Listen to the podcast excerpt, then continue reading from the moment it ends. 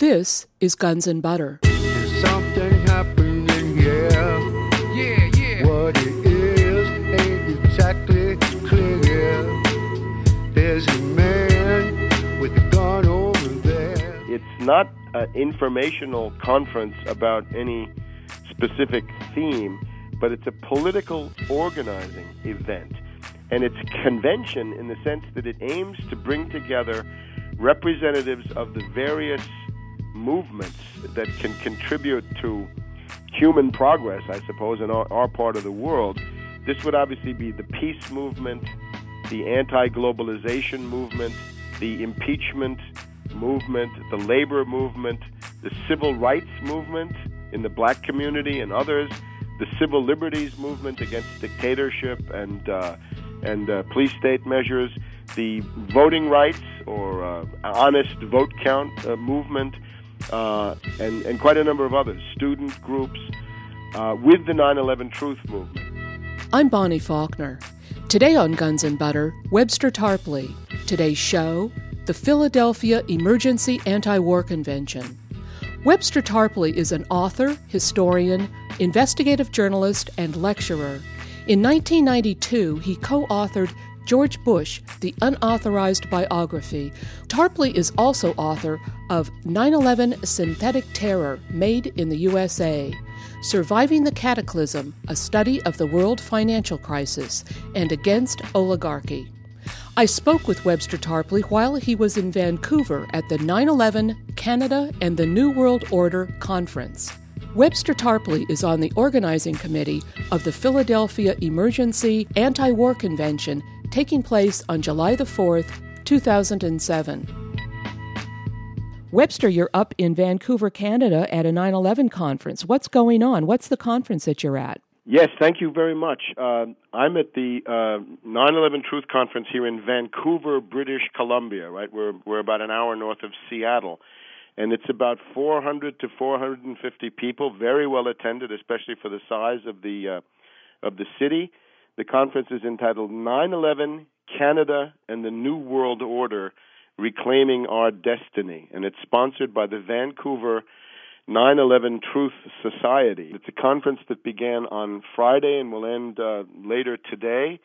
And we have Professor Stephen Jones, who has given us the latest. I mean, stuff from his laboratory that has just come out, say, in the last two weeks on uh, the thermate the controlled demolition of the World Trade Center. We have got Kevin Barrett, who's actually a- acting as uh, Master of Ceremonies, right? The the famous fighter for academic freedom from the University of Wisconsin. And we've got uh, a bill of speakers, including the head, Connie Fogal, who is the chairman, the, the leading person of the Canadian Action Party, which is a nationwide Canadian party. It includes among its members Paul Hellyer, who had been Deputy Prime Minister of Canada and Defense Minister back in the governments of Pierre Elliott Trudeau in the late 60s and early 70s. Uh, so this is a, a party that has as one of its main program points the question of 9/11 truth, a demand for 9/11 truth, a rejection of police state measures, a rejection of the North American Union, the Amero, and this entire plethora of supranational social engineering projects. And uh, it's essentially also quite a strong anti-police state um, party. So we have uh, a full bill of speakers on the program. We find. Ken Fernandez uh, speaking on the virtual capitulation of Canadian sovereignty in the post 9 11 world. So, uh, a lot of interesting things. Rowland Morgan from London also seems to be here. He's a co author of an uh, important book with Ian Henshall, right? A book on uh, 9 11, which has been uh, quite prominent in Britain, but perhaps not so much in the United States. Excellent photographs in that book. Professor A.K. Dewdney has been placed on the Canadian no fly list. There's a lot of interest in this because the Canadian no fly list has now been instituted. And of course, this is an outrageous, uh, arbitrary, secretive, totalitarian police state measure. Professor Dewdney was prevented from flying here. Um, he was going to give a speech on debunking the alleged 9/11 cell phone calls from planes because that's his his specialty. It's called Project Achilles, where he has uh, looking for the Achilles heel of the myth.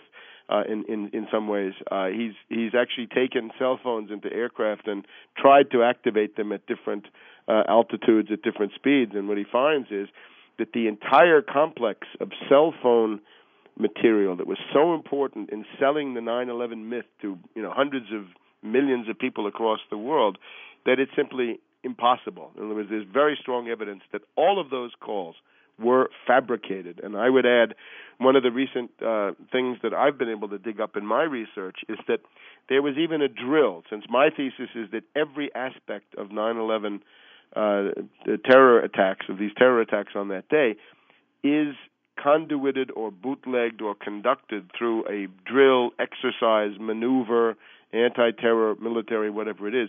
It's worth noting that there was at the in the very end of August of 2001, less than 2 weeks before 9/11, there was a drill where the Department of Transportation was drilling hijacked airplanes and cell phone calls from hijacked airplanes. So even down to this level, it's a drill in addition to the other things that we can say about it ironic that they won't let Professor Dewdney up in a plane. I guess they don't want him uh, gathering any more right. evidence. That, that, seems to have, that would seem to be the pretext that they might offer to say you're not allowed to go in planes because you have committed these dangerous actions of of um, of attempting to to test uh, and testing indeed the the uh, the cell phones.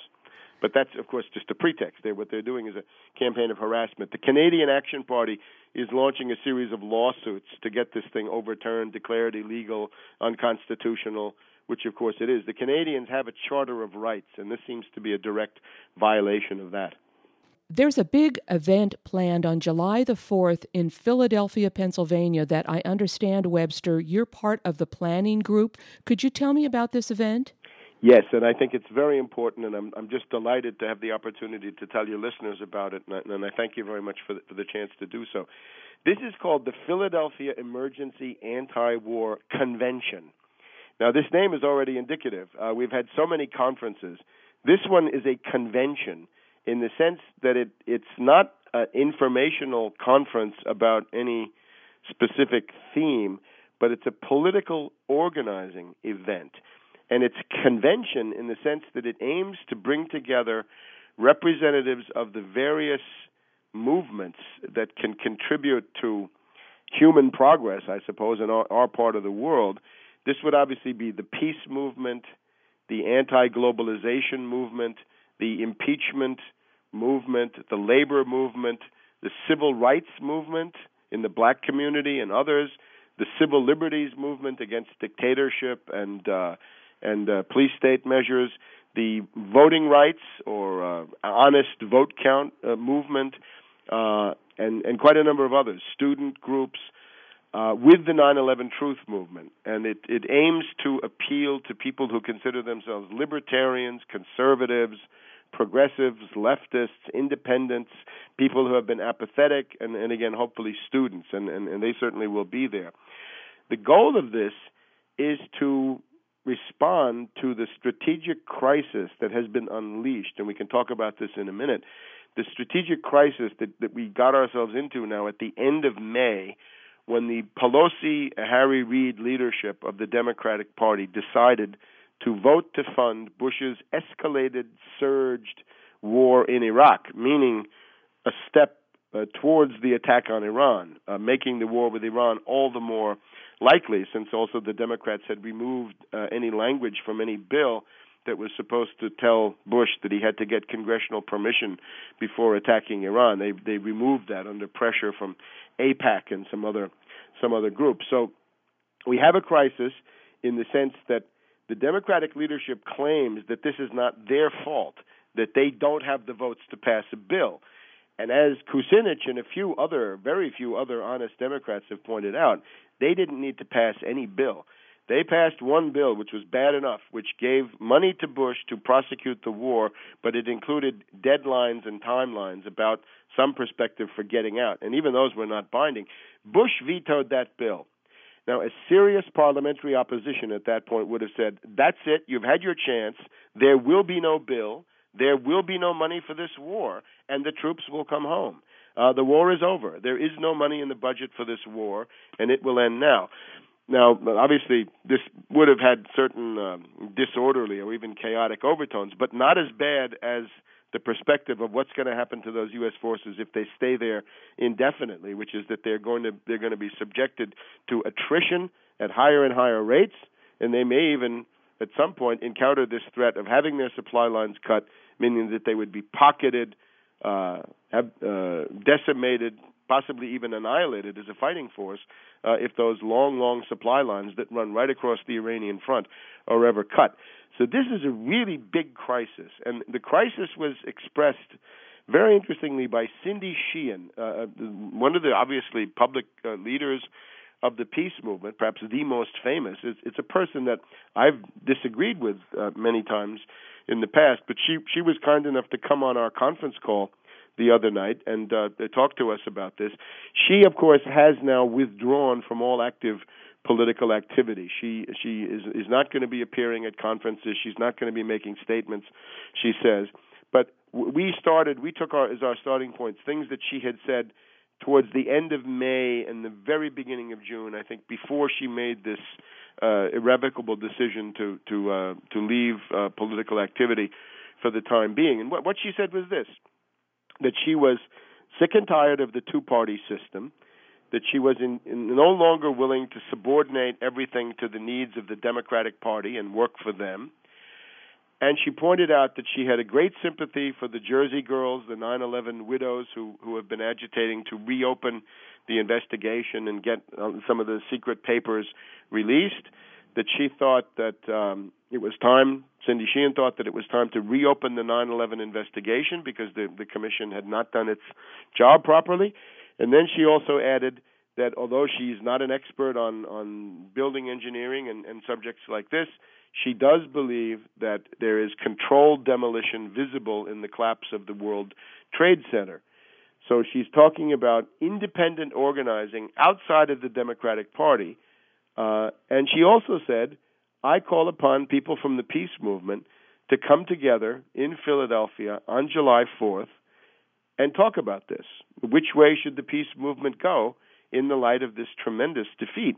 Which for a lot of people means that they had been working against the war within the framework recommended by a number of peace groups, essentially support the Democratic candidates, don't say anything about 9 11 truth, and you can end the war uh, in this way. Because if you say something about 9 11 truth, you'll drive the Democrats away or damage them or embarrass them or whatever it was. That entire organizing model is now in crisis. I would have to say uh, it has failed, frankly. It, it has not gotten the desired results. So the goal of uh, a couple of people from the Vermont Green Party who started all this, uh, Bruce Marshall and, and Craig Hill, both of them uh, passed statewide candidates uh, in in Vermont. Uh, Craig Hill is now a candidate for next year for the statewide congressional seat in Vermont.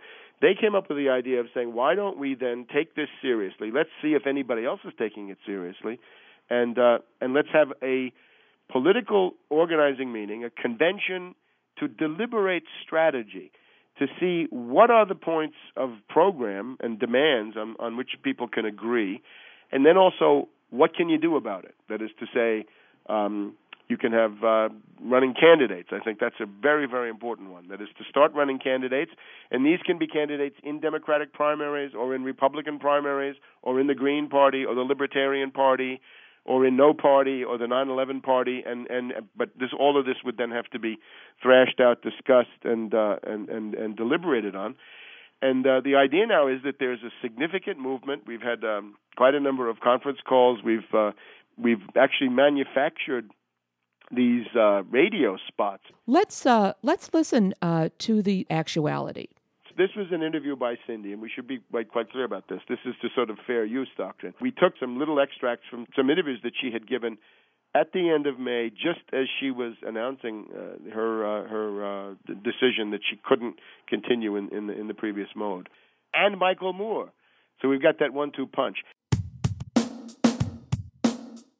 Six years since September 11th ignited Bush's war on terror, Americans live in fear of new false flag attacks while watching our civil liberties being stripped away. Cindy Sheehan recently denounced the Democratic Party and resigned from the anti war movement. The Democratic Party definitely used the anti war left in this country to be elected to regain control of Congress, and then they have totally betrayed us. She has called for new progressive approaches to peace, including support for 9 11 Truth. And I signed the petition with the Jersey Girls asking for a valid, independent investigation also. I think that the 9-11 Commission and their report was, you know, a total travesty and a smokescreen. Meanwhile, filmmaker Michael Moore has joined Sheehan and others questioning 9-11 and the continuing cover-up. There must be a hundred video cameras surrounding the Pentagon. There's footage of that plane hitting the building from uh, numerous angles, and yet we've never seen uh, the footage. Why is that? I think it's a legitimate question to ask. There's a reason why the United States government does not want the world to see the plane hitting the Pentagon, and I'd like to know why that is. Come to the Philadelphia Emergency Anti War Convention on July 4th. Join with anti war, impeachment, 9 11 truth advocates, and all citizens concerned about America's future at the Independence Visitor Center, 6th and Market Streets from 1 to 9 p.m. Together, we'll find common ground for resolving this national crisis. Sponsored by Anti War Coalition for Truth, actindependent.org. I'm speaking with author and historian Webster Tarpley. Today's show the Philadelphia Emergency Anti War Convention. I'm Bonnie Faulkner. This is Guns and Butter. So uh, there's an organizing process going on, and I, I want to urge people uh, listening to this think about uh, if you have an organization, think about sending a delegate, sending an observer, send somebody uh, from uh, your group to the Philadelphia Emergency Anti War Convention. The meeting point is right in the heart of the matter, on July 4th, about uh, noon to 1 o'clock, we'll probably have a press conference a little bit after noon, and then the proceedings will get going at 1 o'clock and will be going on until until pretty late in the evening, and depending on on uh, on, on how these things develop, and it, it depends a lot on what people want to do who attend it. Um, it's going to be in the Independence Visitor Center and that, of course, is right in the middle of Independence Mall in the heart of Philadelphia.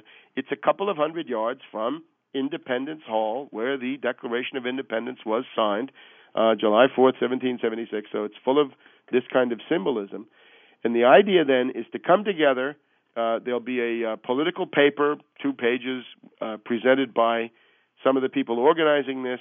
There'll be a number of organizations coming. They're encouraged to present their ideas, put those on paper, submit those have all this debated, come up with a unified document, and create uh, a united front, in effect, which allows different organizations to contribute and take part without dissolving themselves, without sacrificing their independence, their autonomy, their identity. It does the same thing for individuals.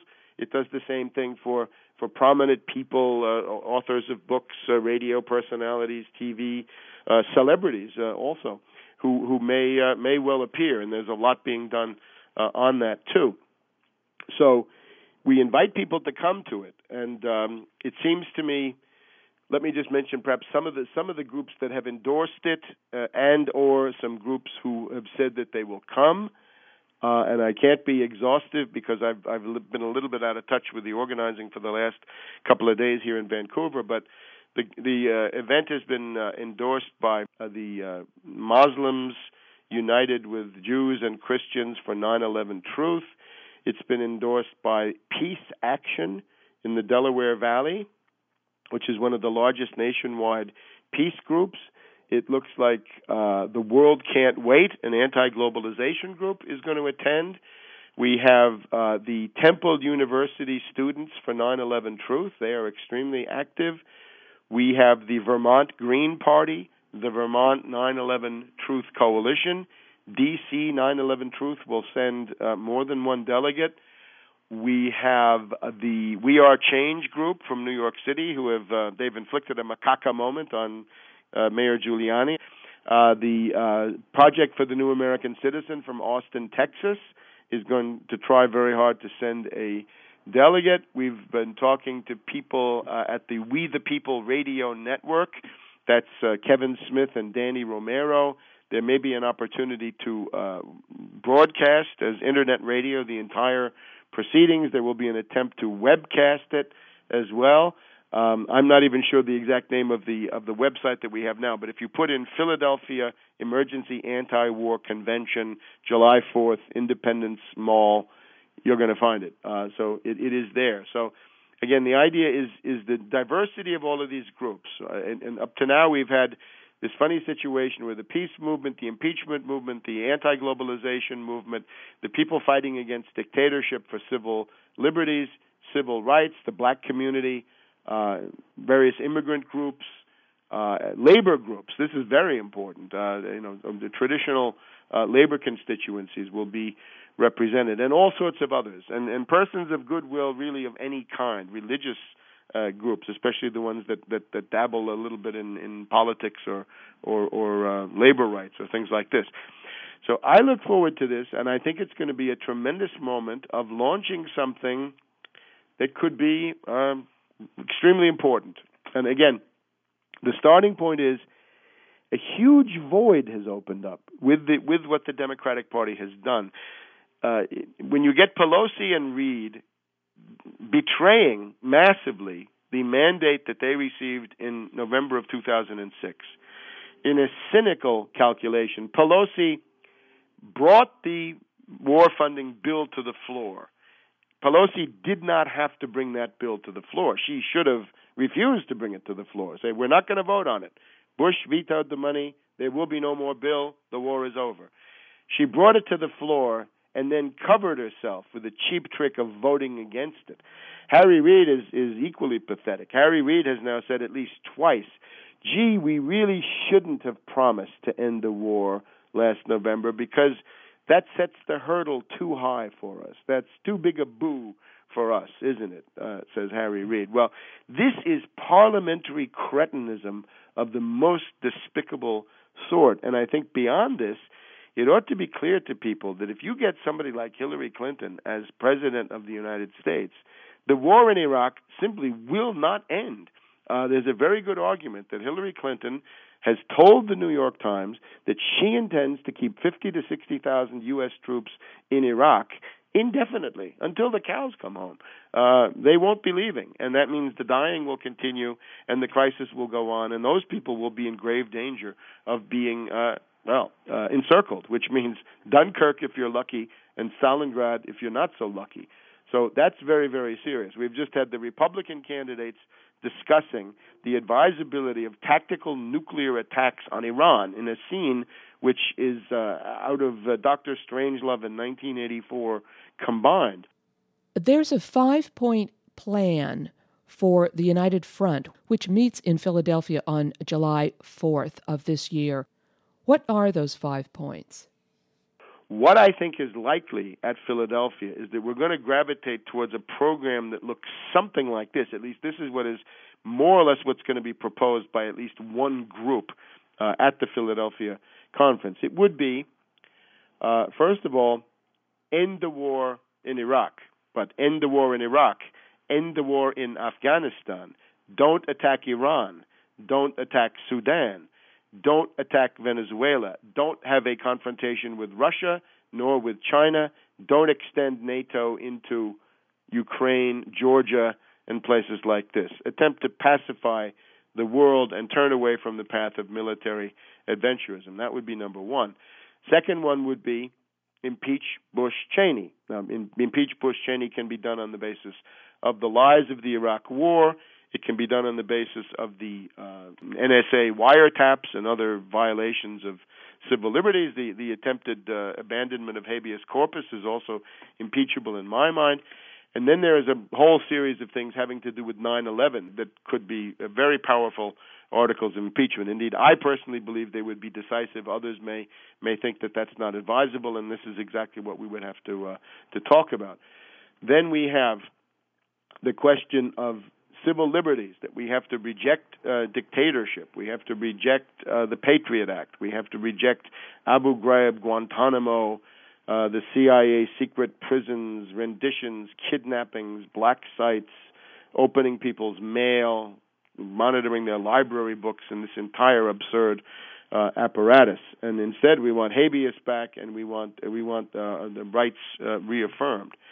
So if we've got no to war, no to dictatorship, impeach Bush Cheney, we then want to have uh, some discussion of the question of, uh, in, in, a sense, people, not bankers. In other words, this country should be uh, directed and governed by the will of the people as expressed by majority vote and not by cliques of bankers, not by the Federal Reserve, the International Monetary Fund, not by uh, the Trilateral Commission, the Bilderberger Group, the Council on Foreign Relations, the Bohemian Grove meeting, uh, and, and all of these cliques of, uh, of bankers.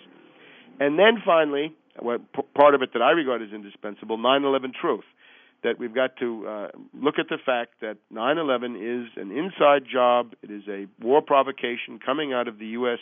military security bureaucracy with the goal of getting the war of civilizations. And we need to reject the lie and the fraud of the so-called global war on terrorism that this is the basis of US foreign and domestic policy this this simply has to end.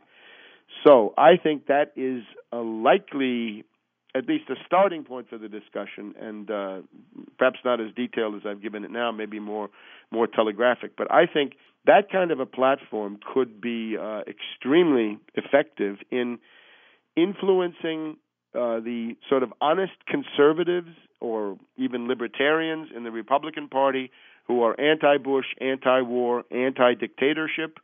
They may have other other points uh, as well. And then on the Democratic Party side, you've got people who are anti-war, anti-dictatorship, anti-Bush, pro-impeachment.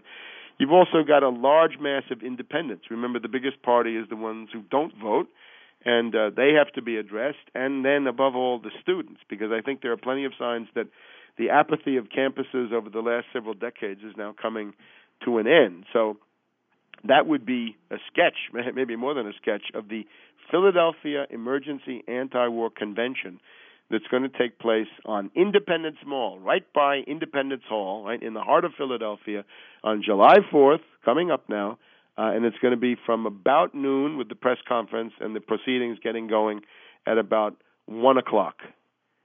Now, in terms of the United Front uh, that you are a part of the planning of on July the 4th in Philadelphia, why is this happening now? Is it basically happening now because of the war funding that the Democratic controlled Congress put forward?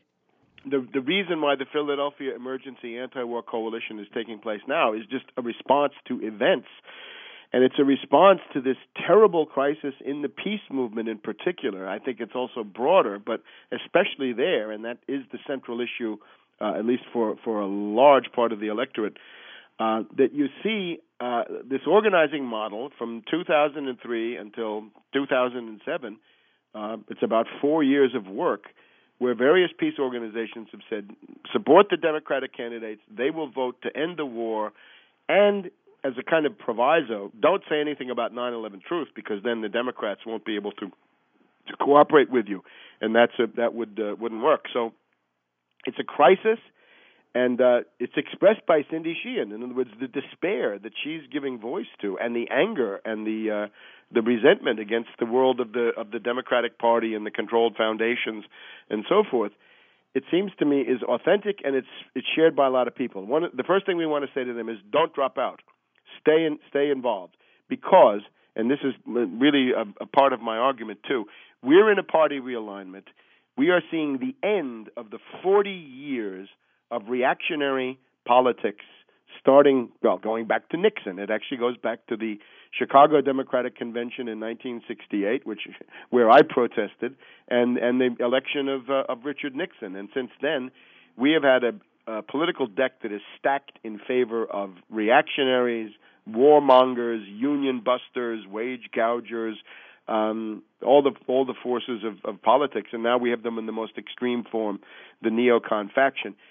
I've talked to people. They say, "Well, I tried uh, political activism back in 1975 or 1985, and it didn't work, so I had to give up." And I would say, try it again now.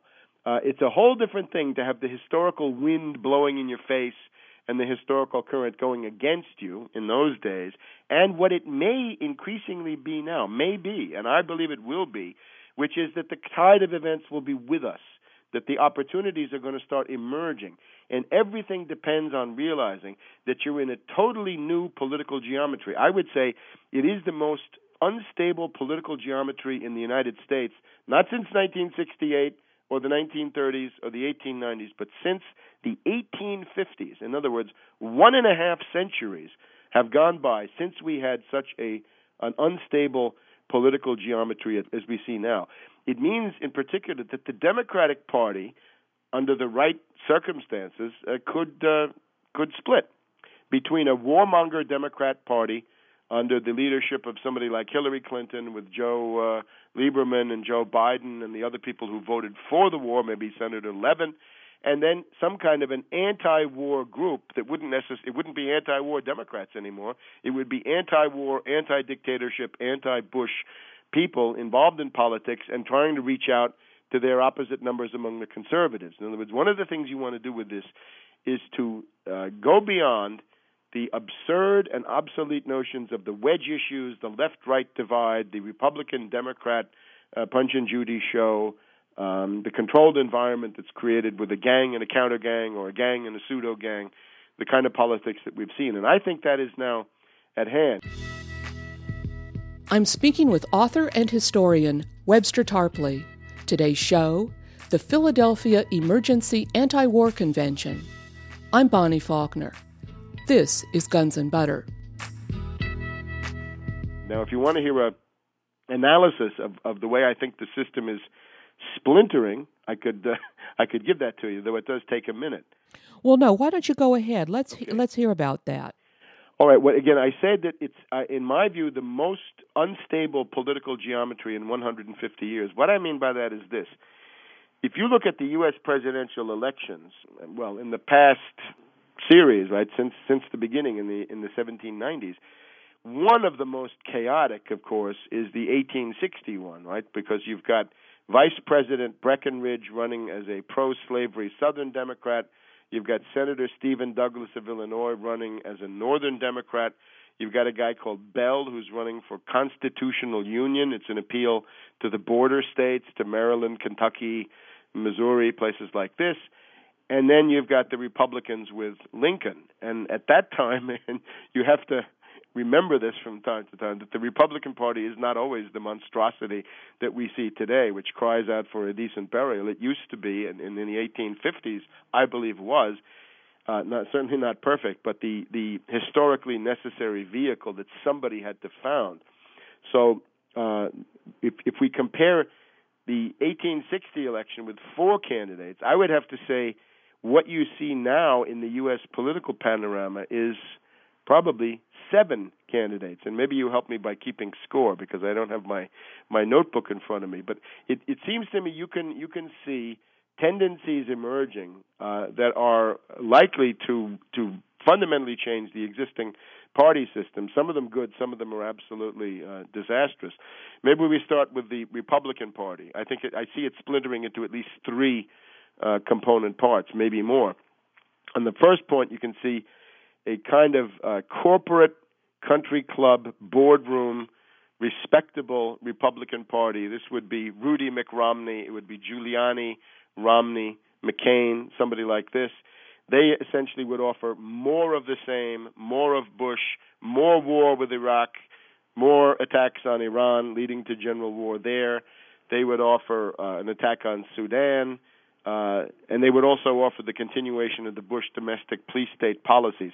The economics of this group would be so-called free enterprise. You know, that's what uh, what Romney likes to talk about. But of course, it would be the same thing we've seen: monopolies, cartels, oligopolies. Uh, the world of uh, J.P. Morgan Chase, Exxon Mobil, Halliburton, and the, defense profiteers that we've seen.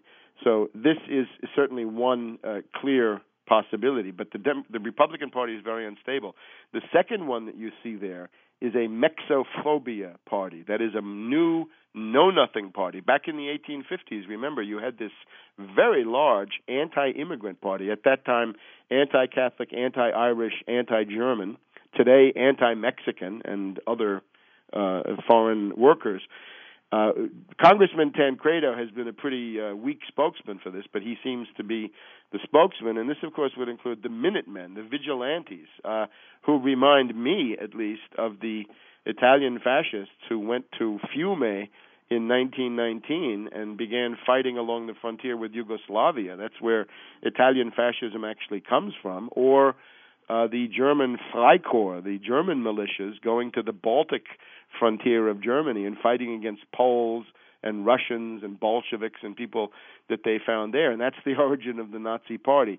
In other words, what I'm trying to say is that when you get a group of people who are uh, disgruntled war veterans who may be armed who go to the frontier, the border, and announce that they're going to save the fatherland from the foreign menace.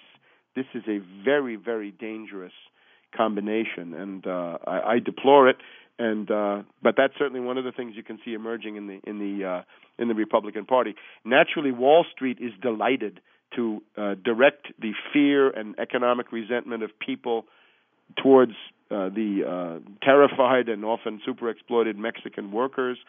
Uh, this is simply a, it's a cynical scapegoating operation. But when you get scapegoating on that scale, you have to wonder where that will end. And of course, the 1930s give us some idea of where it might might indeed end. And of course, that's that's unspeakable.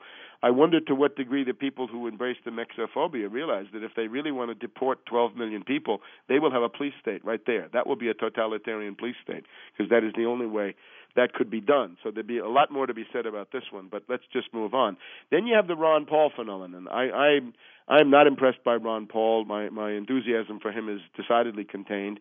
It's nice to have a Republican who's anti-war, anti-dictatorship, and anti-Bush, but I would also point out that his program seems to reject the general welfare clause of the Constitution. I don't see what future there would be for Social Security, Medicare, Medicaid, unemployment insurance, food stamps, Head Start, WIC, and all of these other vital programs that keep people alive right now.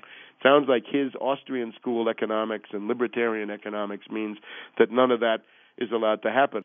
It is nice to have somebody acting as a wrecking ball inside the Republican Party, though. But that gives us three already. Now, if we look at the Democratic Party, I think you can see two obvious directions. One is the neocon warmonger Democrats. That looks to me like Hillary Clinton above all, Biden, um, a number of others, Lieberman, uh, Senator Levin, and so forth. And th- their idea seems to be to continue the war in Iraq under slightly different uh, auspices and conditions. They are absolutely open to attacking Iran. Lieberman is calling for it. Mrs. Clinton can hardly contain her desire to attack Iran. I think it's a struggle for her to hide that when she goes into these debates. And if you saw her hissing about retaliation when she was asked one of these lunatic scenario questions uh, in one of the recent Democratic debates, I think you can see that her her instinct is to compensate for whatever uh, weaknesses she thinks she may have by by being a bigger warmonger than the next person. I think that's that's pretty clearly there. The economics here, by the way, would be Malthusian. They would be the Al Gore global warming economics, which for these people means that there's going to be a carbon tax and a new round of austerity crushing austerity imposed on the population with the pretext that that's going to be to save the planet. But in reality, that will be to prop up the Wall Street banks and the bankrupt dollar, and there will be no end to that because that, that is simply an impossible project, but you can kill lots and lots of people in the, in the process of trying to do it. Then we've got uh, a group that I would leave towards the end because it seems to me this is the most viable grouping potentially, which would be the people who are today anti-war Democrats, anti-war, anti-Bush, anti-dictatorship. This is a very large group, but uh, right now it doesn't seem that they have any direction because the leaders of the party, again in the House and Senate, have simply betrayed all of these causes. They haven't they haven't done anything on any of them. Now the argument doesn't end there. I think we're up to five. Another possibility. There's always the possibility of a kind of petty bourgeois centrist party claiming good government, right? The eternal illusion of the uh, of the prim middle classes, and this would be Bloomberg, the mayor of New York, Hagel, Senator Hagel of Nebraska, Bloomberg, Hagel, Hagel, Bloomberg. Bloomberg can uh, can use his billions. Hagel can use the fact that he controls one of the principal or, or has been associated in the past with one of the main vote fraud companies making these uh, electronic uh, vote tallying machines. And they would come on with anti partisanship, anti corruption, very big, anti pork. Of course, pork Pork means that the Congress is supposed to deliver economic progress, but they call it pork. Um, they'd probably be looking for entitlement reform, take away your Social Security that way. Um, they would be promising efficient government, no red tape, no bureaucracy, and things like this. Their economics would probably be Malthusian, but something like global warming light. In other words, a carbon tax, but not as onerous as the as the Hillary Clinton uh, Joe Biden or or, uh, or Lieberman version. So that's then a sixth. And then there's a seventh, which is secessionism, and this leads you in many, many different directions. You've got a movement for secession in Vermont, which is being pushed by Fox News. There's, of course, a movement for secessionism here in the Pacific Northwest, right, in Washington State. Alaska has had one in the past, and all of that can be revved up. I think this is largely foundation funded and uh, profoundly artificial. But there it is, seven. So I'm looking forward with great enthusiasm and eager anticipation for the uh, Philadelphia Emergency Anti War Convention. It's July 4th, starts around noon with a press conference, gets going at 1 p.m., goes until clarity has been reached. I don't know. And uh, and that's at the Independence Visitor Center on Independence Mall in the heart of Philadelphia uh, July 4th. Now, there have always been a lot of different political factions, but you feel that the political factionalism today is leading to an instability that is unusual. Right. And right. that's what you're saying. Yes, and and you, for example, look, look at the Republicans. Uh, you'll see that, that that there are a lot of Republicans who are now openly attacking Bush. Uh, and it's very, very interesting. The, the candidates refuse to mention him. They don't want anybody to think that they have anything to do with Bush. And you'll see that the polls show that the Republican voters don't like any of the candidates that currently exist. So they want Fred Thompson or some other chimera, right? Somebody who's going to come and and save them, right? You think of waiting for lefty, they're waiting for righty, some guy who's going to come on the scene with magical powers and rescue them from this terrible predicament. When you see that 50 to 60 percent of the people uh, who who come into Fox News or the other ones on the internet and and express a preference after these debates, 50 to 60 percent of them like Ron Paul. What that really says is there's a very significant dissident group that can't stand any of the mainstream mainline candidates, and I think that indicates tremendous uh, tremendous instability. So these are all symptoms of grave instability. Now, Bloomberg, again, Bloomberg has split. Bloomberg, whatever Republican he was, he's now an independent.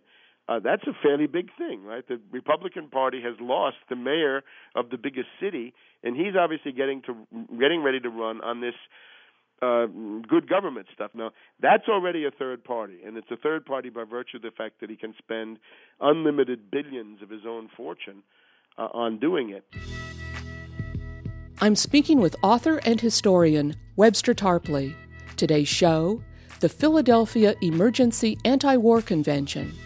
I'm Bonnie Faulkner. This is Guns and Butter. I'd like to talk a bit about the wars. I would remind people we had a brush with the war with Iran. The end of March, we had this moment, I believe it's the 28th of March, we get the warning by Putin to Bush saying, remember, you voted in the Security Council that the recourse to force against Iran is categorically excluded. Remember that.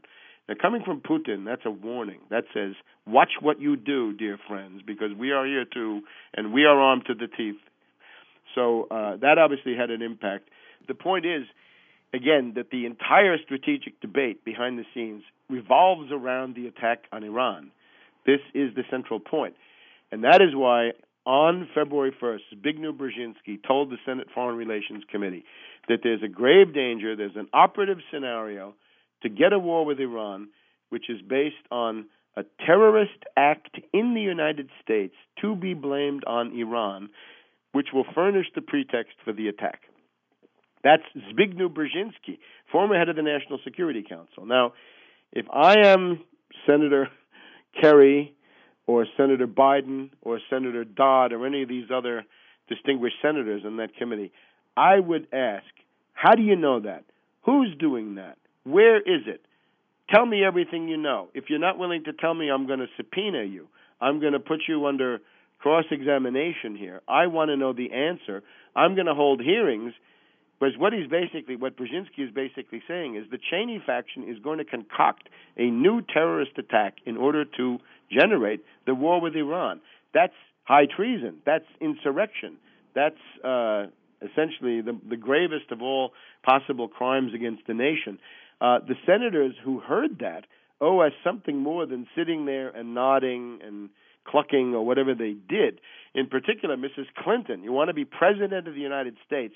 Tell me what you've done to investigate and to shut down the the monstrous operation that Zbigniew Brzezinski is talking about. And so far as I know, the Democrats have done absolutely nothing. And I'd also like to talk a little bit about this spate of articles in the last month or two about how to survive a nuclear attack. Right here from the uh, San Francisco Chronicle in May of 2007 Contingencies for Nuclear Terrorist Attack. Government working up plan to prevent chaos in wake of bombing of major city. Well, this is the typical propaganda of the Cheney faction, and I'm sure Chertoff over at Homeland Security has, has got his hand in it. And I think all of this stuff speaks for itself. In other words, these these are people who are eagerly preparing martial law. There's a whole class of bureaucrats, typified for me by Richard Clarke, who feel that if you had martial law, they would be running a dictatorship. Their power would be immense. They would not be checked. And of course, uh, Probably in, included in this is the idea that uh, people have these countdown clocks about the end of the Bush administration, which is supposed to be January 20th, 2009. But under those scenarios, it won't be because he would be frozen in power under martial law. I think, however, there's another dimension of this which is even even scarier. We are now in the midst of a new Cold War with Russia. We've had Putin in Munich in February warning that the current situation is more dangerous than it ever was during the Cold War. He's been uh, repeating that those ideas in his press conference at the Group of Eight, where he points out that Russia categorically rejects the uh, anti-ballistic missile systems to be placed in Poland and the Czech Republic, does not want the independence of Kosovo against the wishes of Serbia, and especially under the domination of the KLA organization in uh, in Albania or Kosovo in this case, which is a gun-running uh, drug running terrorist uh, organization. Uh, with, it's closely linked to Al Qaeda, for whatever that's worth. Zawahiri's cousin, I guess, is involved in this thing, uh, and of course, this is this is these are NATO's favorite uh, KLA terrorists and, and and gun runners.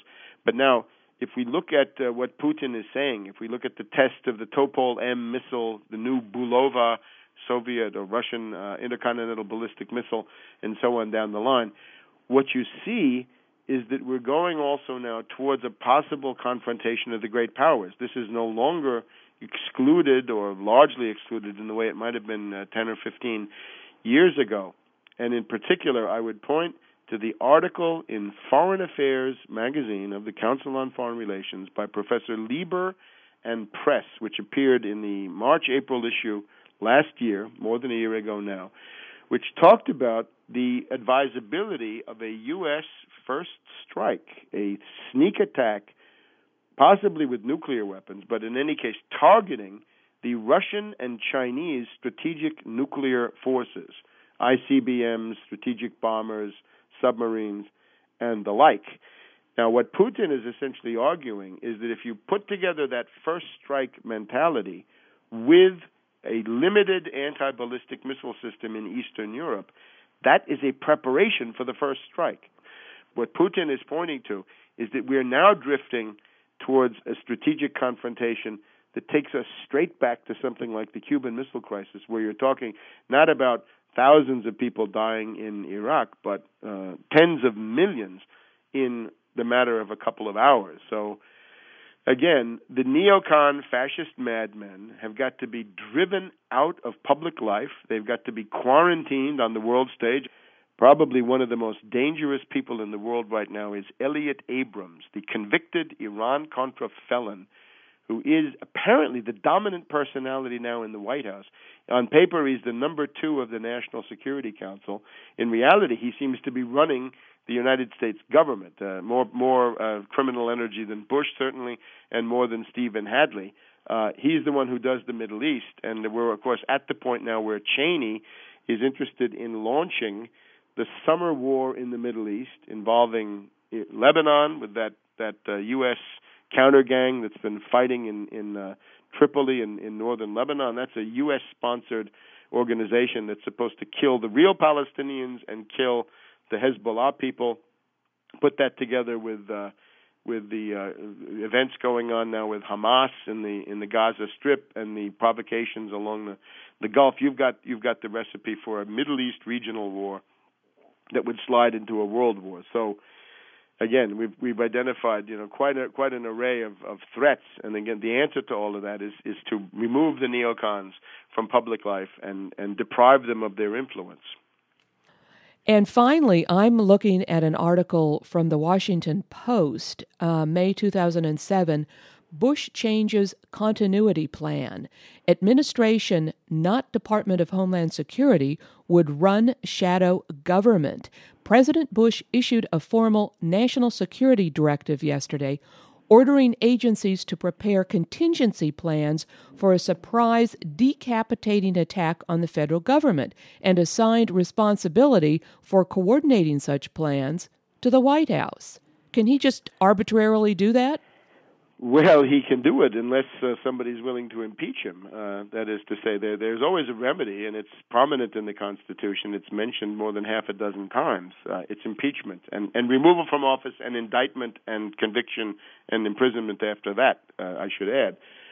This is a uh, very, very vague executive order now, which uh, essentially allows Bush to declare martial law to suspend uh, the normal legal system, to declare the state of siege, the state of war, in effect, uh, anytime he wants. It, has no objective correlatives. In other words, it doesn't require a terrorist attack inside the United States or some kind of huge natural emergency or anything of the sort. He's free to declare martial law for any reason, at his whim, his caprice. He's not checked. He's not balanced. He's not subjected to verification or review of any kind. Well, perhaps through the the courts, but unfortunately, we've got this pre-constituted fascist majority in the Supreme Court waiting to uh, rubber stamp what he what he wants to do if it gets to that. So. Uh, it's a very, very vague, very sloppy, uh, open door invitation to activate this continuity of government, which is one of the most sinister parts of the entire regime that we have now, which uh, again, this was activated. It was activated by Richard Clarke on the day of 9/11, uh, and it would seem that, uh, according to some accounts, the continuity of government has never really gone back to normal after 9/11. That is, we are to some degree perhaps uh, looking at a permanent continuity of government regime with Bush acting as as the spokesman. And again, the the only answer to something like that is uh, what we saw in Spain in March of 2004, after NATO intelligence set off those bombs in the Madrid subway system, uh, the general strike, a spontaneous, open ended general strike of the Spanish people, got up to about one third of the entire population in the plazas of Spain. Two million people in the streets in Madrid. And of course, when you get something like that, the ruling class begins to get the jitters because something like that, if people realize the power inherent in such a mobilization, they might institute a whole series of rather radical reforms that would not be so good for oligarchs and financiers and the other people who have been running the show. And finally, Webster, one of uh, the five points of the United Front that is going to meet in Philadelphia on July 4th, as you have mentioned several times, is calling for the impeachment of Bush Cheney.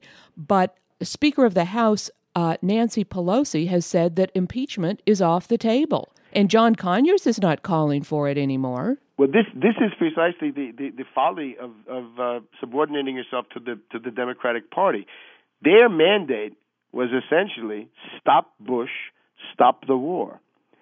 Uh, that is what people voted for, and I think there's there's you know vast public support for this, majority support clearly on on stopping the war. Um, they have betrayed all of that. This is this gets us back. This is the root of the unprecedented historical crisis of the Democratic Party. It's a party that says vote for us, we'll put Bush on a leash, we'll stop the war. And now they're saying we're not going to lay a glove on him. That is a, a, a, flagrant disregard of the Constitution. It's not up to the parliamentary cretin, Mrs. Pelosi, or the parliamentary cretin Conyers to tell us what's on the table and what's not. Impeachment is on the table because the Constitution puts it there. And the, these uh, people have no constitutional ability to take it off the table. It's there and it stays on the table. It's an essential check and balance in this government. We take the Constitution very seriously in that regard. So they've betrayed the movement on impeachment. They've betrayed the movement on on the war, and they're largely in the process of betraying the one on on civil liberties uh, and, and related topics, right? The dictatorship and the police state. So, what more do you need? Have you had enough of the Democratic Party? Isn't it time to create a focus for independent political action, not bound to this rotten two party system, which is in the process of breaking up? The system's breaking up, and it's time not to be bound to the Democratic Party, which is itself in a, in a tremendous crisis, but to strike out and create some kind of an independent pole of action. And that's that's what the Philadelphia Emergency Anti-War Convention, July 4th, Independence Mall, right right across from Independence Hall, where it all started, about noon. That's that's what that is uh, going to be concerned with. Webster Tarpley, thank you. Thank you so much, Bonnie. It's always a pleasure. Something happening here. Yeah, yeah. What it is ain't exactly clear. There's I've been speaking with author and historian Webster Tarpley. Today's show The Philadelphia Emergency Anti War Convention. Webster Tarpley is an author, historian, investigative journalist, and lecturer. He is author of 9 11 Synthetic Terror Made in the USA, Surviving the Cataclysm, a study of the world financial crisis, and Against Oligarchy. In 1992, he co authored George Bush, the Unauthorized Biography. Visit his website at www.tarpley.net. That's T A R P L E Y dot net. Email him at tarpley at tarpley.net. Thanks to Todd Fletcher for research assistance for this program. Guns and Butter is edited and produced by Bonnie Faulkner and Yarrow Mahko. To leave comments or order copies of the show, email us at faulkner at gunsandbutter.net. That's F A U L K N E R at gunsandbutter.net. Or visit our website at www.gunsandbutter.net.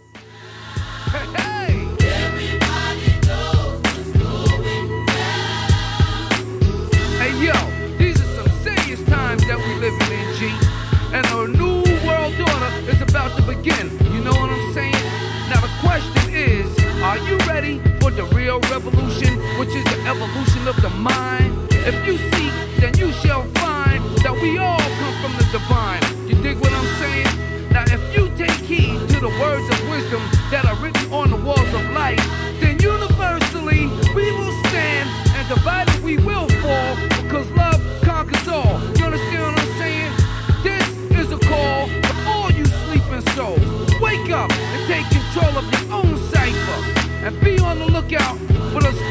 life, trying to steal your life. You know what I'm saying? Look what inside yourself for peace. Give thanks, live life, and release. You dig me?